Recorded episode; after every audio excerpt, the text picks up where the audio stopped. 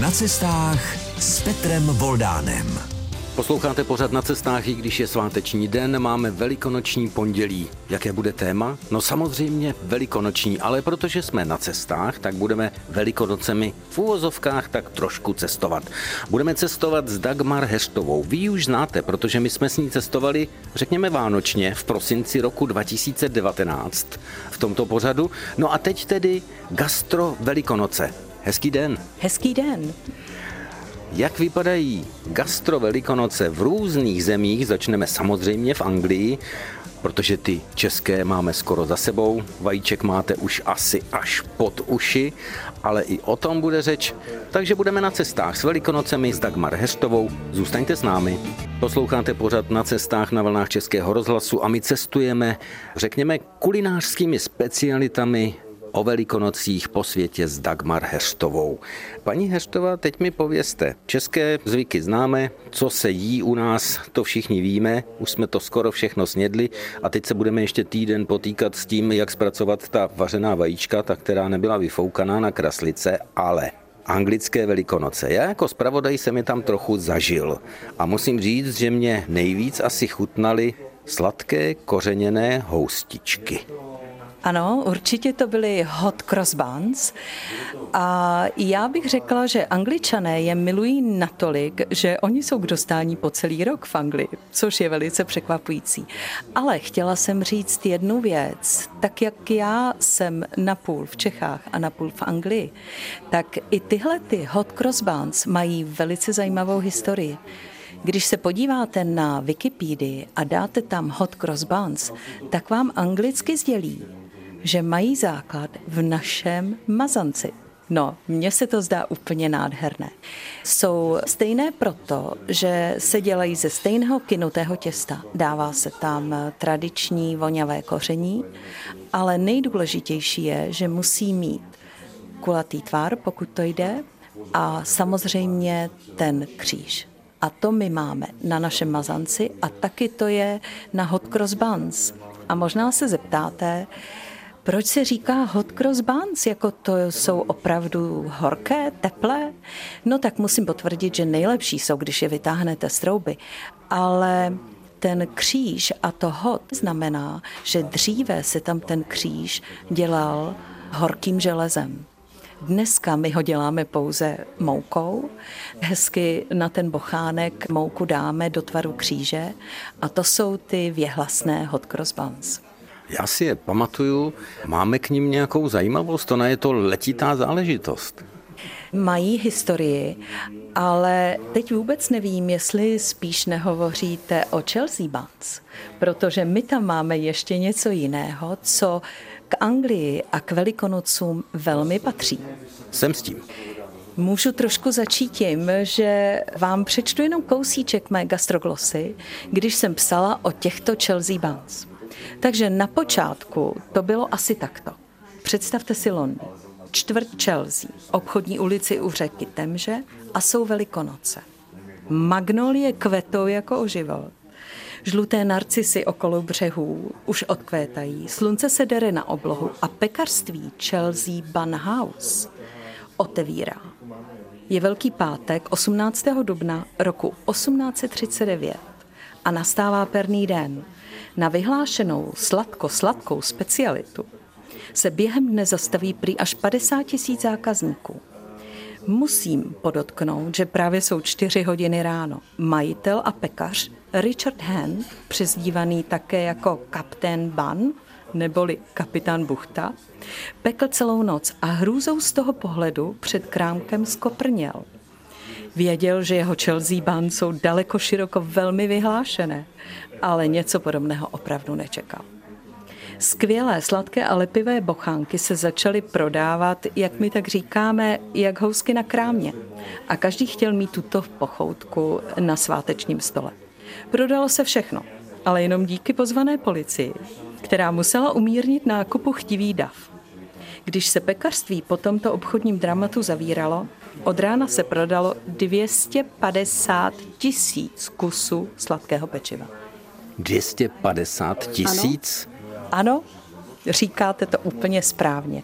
Takže tyhle ty vyhlášené Chelsea Buns jsou takové velmi sladké, ale nesmírně dobré bochánky, které se připravují tak, že se do toho těsta zaroluje výborná skořice smíchaná s cukrem a s rozinkami. Tak vidím, že v té Anglii jsem nepoznal ještě úplně všechno a to jsem tam byl tři roky s pravodajem. U mě převládal, kromě toho, že samozřejmě muselo být jehněčí a tento druh masa, cvakl můj cestovatelský kufřík a na stůl se sypou velikonoční vajíčka, ale čokoládová. My si musíme uvědomit, že my, jak žijeme ve středu Evropy a ty země, které jsou kolem nás, tak ty mají vlastně pohanskou tradici, kdy ta vajíčka barví. Barví je tak, jak dokážou nejlíp. Když třeba v Řecku začali barvit vajíčka, tak měli zásadně červenou barvu, protože to připomínalo Ježíše Krista. A když se podíváte na Anglii, tak oni tuto tradici nemají. Samozřejmě vajíčka jsou symbolem Velikonoc, ale oni to pojali tak trošku jinak. Angličané milují čokolády, takže ve ty vajíčka jsou čokoládové. Jsou ale někdy až obrovských rozměrů, takže tam najdete i třeba nějaké hračky, anebo jsou vyfoukané a vevnitř jsou nějaké další pralinky a další čokolády. No prostě Anglie Velikonoce to je hot cross buns, Chelsea buns a čokoláda. A pak také klobouky ale. Protože klobouky a čepice Hlavně ve školách jsem narazil občas na tu tradici těch velikonočních klobouků, ale ono to sahá až do nejvyšších pater, jestli se nepletu. Ano, je to tak, když vzpomeneme úžasnou královnu Elizabet, tak když se podíváte zpátky na její fotky, tak eh, uvidíte, že každé velikonoce má nějaký nový a velmi zdobný klobouk. Někdy tam bývají i malá vajíčka, myslím ne pravá vajíčka, ale krásně naaranžovaná vajíčka. Je tam hodně květin a je to krásná tradice, protože i děti to milují, jak jste přesně řekl. Děje se to ve školách, děje se to někdy na procesích, děje se to prostě celé Velikonoce. No ale my bychom se vlastně na těch britských ostrovech eh, k těm velikonocům dopracovali i přes masopustní úterý a to je Pancake Day. K tomu mám taky jeden krásný příběh. Není to jenom o tom, že najednou v těch supermarketech vám začnou nabízet celé směsi na palačinky, nejenom tu jejich vyhlášenou marmeládu ze sevilských pomerančů, ale i různé čokoládové a karamelové a já nevím, jaké ještě náplně. Ale mě vždycky na tom nejvíc zaujme ta tradice, že členové parlamentu pořádají závody, kdy na té pánvičce nesou pancakes a teď musí ty pancakes náležitě nadhazovat, protože mají tu pánvičku a musí ještě u toho běhat. Je to krásná tradice. Už si přesně nepamatuju, kdo s tím kdy přišel, ale psala jsem o tom v Gastroglose, takže když se podíváte, najdete. Abychom se vyrovnali s britskými ostrovy, přeskočíme teď ještě na moment do Irska. Tam je jedna zvláštnost, která trošku popírá tu čokoládománii velikonoční v Anglii. No tak mnoho Irů se na postní dobu vzdává něčeho, co mají velmi rádi. Tak především je to ta čokoláda, ale také i alkohol. To je dost těžké rozhodování. I takové jsou Velikonoce ve světě. Posloucháte Český rozhlas, posloucháte pořad na cestách. Mým hostem je gastro specialistka, novinářka, ale také právnička Dagmar Herstová. Zůstaňte s námi na vlnách Českého rozhlasu. Posloucháte pořad na cestách, tentokrát speciální, protože máme velikonoční pondělí a i když už máte asi těch velikonočních pokrmů až nad hlavu, tak my máme velikonoční cestování právě po gastronomických specialitách. Už jsme byli na britských ostrovech, teď přeskočíme trošku víc do tepla, přeskočíme na jich, takže velikonoční speciality v Itálii. Především je to slaný velikonoční koláč, který se nazývá torta pascalina.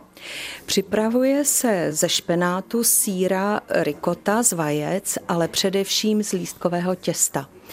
Z lístkového těsta se vyválí takové jednotlivé plátky a ty se na sebe pokládají. Musí jich být 33 a vy určitě už všichni tušíte, proč to je. Jsou to samozřejmě Kristova léta.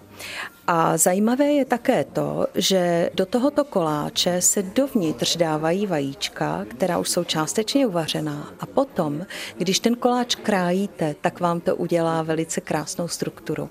To je zajímavé a já přihodím ještě jednu specialitu, krom toho, že se peče tak jako ve spoustě zemí a naráželi bychom na to asi velice často, buď pečené jehněčí nebo kůzlečí, ale my si v Itálii můžeme připomenout i ještě jednu specialitu, která není jenom italská, preclíky.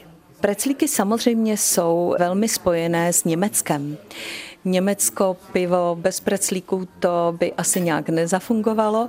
A samozřejmě preclíky se potom rozšířily i do Spojených států, kam Němci přišli. A má to symbolizovat něco. No, pokud já vím, tak ty velikonoční italské preclíky tvarově připomínají založené ruce při modlitbě. Jak jsem koupil, tak prodávám.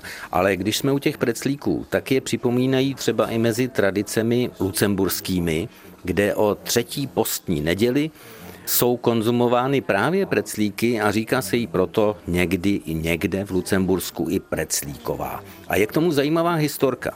Mladí muži rozdávají preclíky dívkám, do kterých jsou zamilovaní a pokud je ten preclík přijat dívkou, tak o velikonoční neděli navštíví mladík tu rodinu a dostane vajíčko. A jsme zase u vajíček.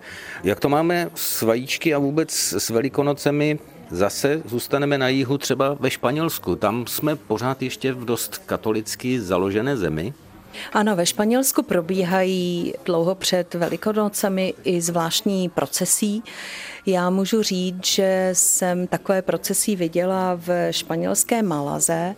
Je to opravdu docela těžká záležitost, protože oni mají své speciální róby a nesou na svých ramenou sochy Ježíše nebo Pany Marie. Takže tam tato situace v těch velikonocích je úplně tím na nejvyšší úrovni. Ale samozřejmě Španělé rádi jedí, mají tam tradiční velikonoční pokrmy, ale co je zajímavé, také se tam objeví ty noční ohně. Většinou se ohně zakládají na vyšších místech, tak, abychom odehnali duchy až tak jdou daleko ve Španělsku Velikonoce. Já bych jenom se zeptal, Některá procesí velikonoční ve Španělsku údajně se odehrávají v kápích a nosí je proto, protože jsou to kajícníci, kteří na velikonocích se kají ze svých hříchů. Ano, klidně to takto může být a já věřím, že tomu tak je. Ale během svatého týdne se tam ještě připravují velice zajímavé, řekla bych, že je to takový něco jako francouzský toast. Jmenuje se to torijas a jsou to vlastně toasty s medem a se skořicí, ale mají historii až do 15. století, kdy se zjistilo, že tyto torícha spekly katolické jeptišky. Já nevím, jestli je to šťastné zvolené téma pro to dnešní velikonoční pondělí takhle v podvečer, kdy jsme všichni asi dost syti po všech těch nádivkách, po tom mase, po tom uzeném, po vajíčkách vařených i jiných. No ale my se tomu nevyhneme, protože dnes cestujeme po kulinářských specialitách Velikonoc po světě s Dagmar Hestovou. Jsme na cestách na vlnách Českého rozhlasu. Dnes o velikonočním pondělí putujeme světem, nejenom Evropou, za gastronomickými specialitami těchto fantastických svátků. My už jsme byli na jihu Evropy, už jsme byli na britských ostrovech. Pojďme trošku do sousedství, protože tam se některé ty speciality budou možná i trochu prolínat eh, s tou naší velikonoční kuchyní, protože zajíčci, kraslice a samozřejmě také nějaké ty sladkosti, to bude typické i pro sousední Německo. Německo, Velikonoce, no to je přece velikonoční zajíček. Je to symbol velikonočních svátků. Němci mají také velmi rádi, když si mohou ve svých zahradách nazdobit své stromy tím, že tam pověsí krásná vajíčka na ještě lepších stužkách. Takže vajíčka a zajíček nám dohromady dává tu základní atmosféru Velikonoc, ale hlavně tu velikonoční tradici, která tam je. Když se podíváte na historii toho velikonočního zajíčka, tak zjistíte, že pochází už z pohanských svátků, kdy tady byla nějaká královna Ester. Tak i z toho názvu vidíte, že německy se řeknou Velikonoce Osten, z toho my máme to Osterházy, což znamená ten velikonoční zajíček. No a je to celé o tom, že zajíček někam dá vajíčka, děti chodí a hledají je. Takže je to taková radostná záležitost. Já myslím, že v Německu už asi málo kde narazíme na tradici, o které jsem četl, a to bylo házení vajec přes střechu. Ale údajně na severu Německa je ještě možné potkat rodiny, které jsou sice na procházce, už je to jarní procházka, ale v kapse mají vařené vajíčko a odehrávají se při té procházce různé hry. Ale pojďme k tomu, co měli za sladkost Němci na stole v těchto dnech. Nebyla to asi nějaká obdoba mazance přesně. Oni tam mají svoji specialitu. Oni mají něco, jako jsou naše briošky a jmenuje se to Osterzopf což znamená velikonoční copan. A je to taková obdoba Vánočky a speciálně na Velikonoce se krájí, buď se namaže máslem, nebo se dá do toustu, anebo se jí jen tak. Ono je to totiž ze tří copů pletený, jestli se nepletu, a to má svůj důvod, protože je tady odkaz na nejsvětější trojici. Občas se prý v Německu dá narazit i na beránka, což bude záležitost podle mě i spojená s Rakouskem, protože bývalo tady Rakousko-Uhersko, mnozí naši cukráři byli vyhlášení i třeba ve Vídni a v jiných rakouských městech, takže ta provázanost tam je, takže já jsem sice to četl, v Rakousku jsem o Velikonocích nikdy nebyl, ale barvená vajíčka anebo beránek, to je záležitost rakouská prý také. Ano, u té gastronomie s Rakouskem my nikdy nevíme, který ten vliv vlastně přivezli Češi do Rakouska nebo z Rakouska zase zpátky do Čech. Samozřejmě je to velmi, velmi podobné. Jí se šunka na velikonoční svátek, je tam to samé zase hledání, tam zase vidíme vliv toho německá hledání vajíček. Rakousko je vlastně vyhlášené tím, že mají výborné biopotraviny, takže všechno teď se zúročí a krásně o těch velikonocích všichni mají velkou hostinu. No abychom zůstali trošku v regionu, tak ještě přeskočíme malinko na Balkán. Nebude to gastronomický odskok, ale mě zaujala jedna tradice, která je typická pro Chorvatsko. A tam dochází k takzvanému tuckaniu, což je ťukání vajíčkem. Je to něco podobného, co je typické i pro Řecko. Prostě se ťuká vařenými vajíčky, komu se nerozbije, tak v Řecku konkrétně prý si něco přeje a bude mít po celý rok štěstí. U nás tohleto obhospodařují, pokud je o to štěstí, šupiny z kapra z Vánoc. Tak tady se to posunulo v Řecku a v Chorvatsku až do Velikonoc. Máme něco speciálního, pokud jde o Řecko nebo tu oblast Balkánu? No tak v Řecku už jsme hovořili o tom, že mají ta červená vajíčka, ale v Chorvatsku je zajímavý zvyk, který my vlastně známe z Polska je o tom, že než se jde na tu slavnostní velikonoční bohoslužbu v neděli, tak předtím se připravují pokrmy a z každého toho pokrmu se vezme část surovin, která se dá do takzvaných velikonočních košíků. Ty se ještě nazdobí nějakými stužkami a vezmou se do kostela, aby byly požehnány. Takže to je taková tradice, která se tam velmi často drží. Je to proto, aby ten druhý den ráno, kdy začíná ta slavnostní velikonoční snídaně, byly všechny ty suroviny už požehnané. Říká Dagmar Heřtová, dnešního pořadu na cestách a my spolu cestujeme gastronomickými velikonocemi. Už jsme nakousli Polsko, tak my se tam za chvilku zase vrátíme. Jsme na cestách na vlnách Českého rozhlasu a povídáme si o velikonocích z toho gastronomického kulinářského pohledu s Dagmar Heřtovou. A já bych mohl teď z toho svého kufříku vyndat ještě jednu rekvizitu, to je taková řekněme slepička zelená z keramiky, do které se vloží vajíčko. Já jsem vajíčko už sebou nebral, protože jich máte pro dnešek asi dost. Já mám symbolicky to, čemu se říká podkladek, dávalo se to do kurníků, aby se slepičky motivovaly k tomu, aby snášely vajíčka. No, jak to máme v tom Polsku? My jsme nakousli Polsko, už jsme byli u těch košíků, takže polský stůl, šunka, klobásy, prý dost křenu a speciality? Specialitou jsou takzvané polévky. Polévky zvané zurek. Je to vývar většinou z uzeného masa, to maso se samozřejmě potom dá stranou a může se jíst a do té polévky se přidává čerstvý křen, dává se tam mouka a potom se tam dávají také vařená vajíčka. Zajímavé je to, že navrh se mohou dát klobásky, ale ne takové, co známe my, ale bílé klobásky. A také oni jedí jako je tato polévka zurek, tak také mají bílý boršč ten je také součástí toho, co si tam dávají na Velikonoce na stůl.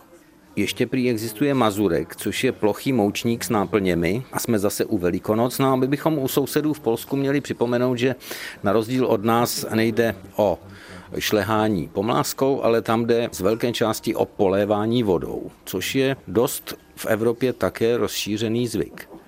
Ano, je to tak. V Polsku se tento den nazývá Smigus Dingus a znamená to mokré pondělí.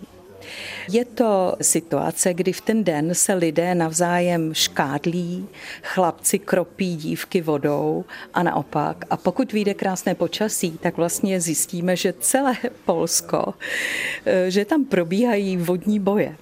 Ale musíme říct, že my vlastně nevíme, jak toto vzniklo. Ale zajímavé je to, že všichni věří, že to přináší štěstí po zbytek roku. Budeme jim věřit, ale já bych radši zůstal u té pomlásky. Pomláska s tím poleváním se mísí trochu i u našich sousedů, dříve našich souputníků v jednom státě, na Slovensku. Samozřejmě tam bude beránek i slaný z vajec, housky, klobásy, budou tam mazance, koláčky, uzená šunka, slané rolády, jehněčí, pochopitelně, ale co mě zarazilo, údajně v některých oblastech Slovenska narazíme na to, že si tam na Velikonoce dělají bramborový salát, a to převážně se řízkem. No a pak prý východoslovenská kuchyně oplývá záležitostí, která se jmenuje hrudka, anebo pojmenování syrek. A vy jste mluvila o polévkách, tak na Slovensku údajně existuje v některých regionech specialita velikonoční, kterou je polévka z kyselého mléka s křenem. Jak jsme na tom na severu s velikonocemi? Jsou stejné speciality? Tak vezměme si třeba Švédsko. Předem musíme říct, že tyto státy nemají možná tak hlubokou křesťanskou historii, takže z toho důvodu tam všeobecně se Velikonoce slaví jako den setkávání, ale co je zajímavé, že dívky nebo možná i chlapci se oblečou do šatů, které jsou strašidelné a chodí od domu k domu a zpívají a říkají nějaké básničky a za to dostanou vajíčka. Samozřejmě čokoládová. Můžu potvrdit, protože jsem takové koledníky ve vydání dětském potkal. Měl jsem to štěstí být ve Finsku jednou v té době velikonoční a přesně tak vypadá to zajímavě a malebně. U nás na velikonoce málo kdy bývá sníh a když tak nechtěný. Tam po sněhu mezi těmi závějemi chodili právě tito koledníci i z košíky a byli opravdu vymóděni velice pestře, byli k nepřehlédnutí. Ale musíme počítat jiný kraj, jiný mrav, takže tradiční o velikonocích údajně ve Švédsku jsou uzené ryby nebo kaviár, ale co mě úplně dostalo, když jsem se díval na to, jak vypadají velikonoce v různých zemích, to bylo Norsko. Teď to nebude gastronomická odbočka, ale představte si, že hlavní odlišností pro Velikonoce norské je záliba v detektivkách. Právě o Velikonocích se prý detektivky nejvíc kupují, běží v televizi detektivky i detektivní seriály a čtou se detektivky. Možná, že to souvisí s tím, jak říkala teď Dagmar Heštová, s tou strašidelností, s tou mystikou severskou a v podstatě i s tím, že pořád tam ještě není to jarní světlo, po kterém my toužíme už o těch našich velikonocích. Asi to tak bude. A když jsme u těch detektivek, tak jenom se musím ještě vrátit do Francie, protože nyní čtu detektivky z Bretaně, moc se mi to líbí a je to také o tom, že komisář miluje jídlo. Takže já jsem v poslední době se soustředila na francouzskou kuchyni a můžeme říct, že ve Francii Velikonoce slaví samozřejmě jídlem, jak jinak. Je tam tradiční jehněčí, ale jsou tam všechny možné pochoutky. Ale co je zajímavé, vždycky si dělají svůj gato pak, což znamená velikonoční dort. A co v něm je? Je to pejsek a kočička? Všechno? Ne, asi ne. Francouzi jsou labužníci, takže většinou je to kulatý, protože gato znamená dort, ale můžeme taky říct koláč. Především musí to být krásně žluťonké, protože jsou to velikonoce. Můžou tam být různé náplně, ale je to především o krásném nadýchaném dortu. A k tomu bude určitě káva, které se mi dostaneme, protože já bych nerad, abychom s Dagmar Heštovou dnešním hostem pořadu na cestách, byť je to host speciální právě pro velikonoční pondělí, zůstali jenom u těch velikonoc. Dagmar Heštová hodně cestuje právě za těmi gastronomickými specialitami po světě, takže to bude poslední část dnešního pořadu na cestách, na kterou se můžete těšit po písničce. Jsme ve finále v našem gastronomickém cestování Velikonocemi po světě. Ty naše už se chýlí ke konci, máme podvečer nebo skoro večer o velikonočním pondělí a my s Dagmar Heštovou teď budeme tak trochu víc cestovat, nejenom ve spojení s Velikonocemi, zůstaneme v té Francii. Vy jste nakousla ten desert, speciální francouzský, já si k němu dovedu představit kávu. Vy jste byla ve Francii na jedné ze svých posledních gastronomických cest a mě zaujalo v jedné z vašich gastroglos, že jste byla v kavárně Voltaire a tam byla taková douška nebo zmínka o tom, že Voltaire byl takový kavárenský fanatik, že on dokázal za den údajně vypít až 30 i více šálků kávy. Já si to vůbec nevím představit, já bych byl mrtvý. Já jsem také o tom trošku pochybovala, protože toto číslo se mi zdá poněkud nadnesené, ale nakonec mi nevíme, jak ta káva byla silná, takže je klidně možné, že to těch 40 šálků bylo, ale možná káva nebyla tak silná, jak my pijeme dneska. Co vás nejvíc při té poslední gastrocestě do Francie z té kuchyně nebo z restaurací zaujalo? Tak Francie nyní na jaře je úžasně zásobená veškerými surovinami, které oni mají. Francie má tolik regionů a tolik druhů kuchyní, že někdy se v tom docela ztrácíte, ale to, co mě tam nejvíc natchnulo, bylo to, že všude jde o nesmírný respekt k surovinám. Vidíte na každém malém bistru, že oni vám připraví fantastické jídlo za celkem rozumné ceny, ale já jsem, protože jsem měla narozeniny a dostala jsem to jako dárek, tak jsem si udělala takový výlet do restaurace Gilles Verne, která je v noze Eiffelovky, takže tam musíte vyjet výtahem. Je to opravdu velký zážitek, neboť sedíte a díváte se na celou Paříž. Je to restaurace, která má Michelinské hvězdy, takže i podle toho se vám potom někdy trošku může svraštět čelo, když se podíváte na ten účet, ale určitě to stálo za to. Dagmar Herstová je také kuchařská, občas zkouší i různé nové věci. Já jsem kde si našel, že vy jste se na Vánoce pustila kromě obvyklého vánočního cukroví i do takových tvarů, jako byli mořští koníci anebo žraloci. Máte nějakou specialitu spojenou s Velikonocemi obdobnou, anebo chystáte nějaký další takový, řekněme, únik do světa? Musím říct, že u toho vaření mě nesmírně zajímají právě tyhle ty věci, které nejsou až tak běžné, protože nakonec proč bychom nemohli mít na Vánoce mořské koníky a žraloky? Možná to zní trošku eh, jako z Austrálie, ale já vždycky hledám něco nového, protože to tradiční, to my už umíme.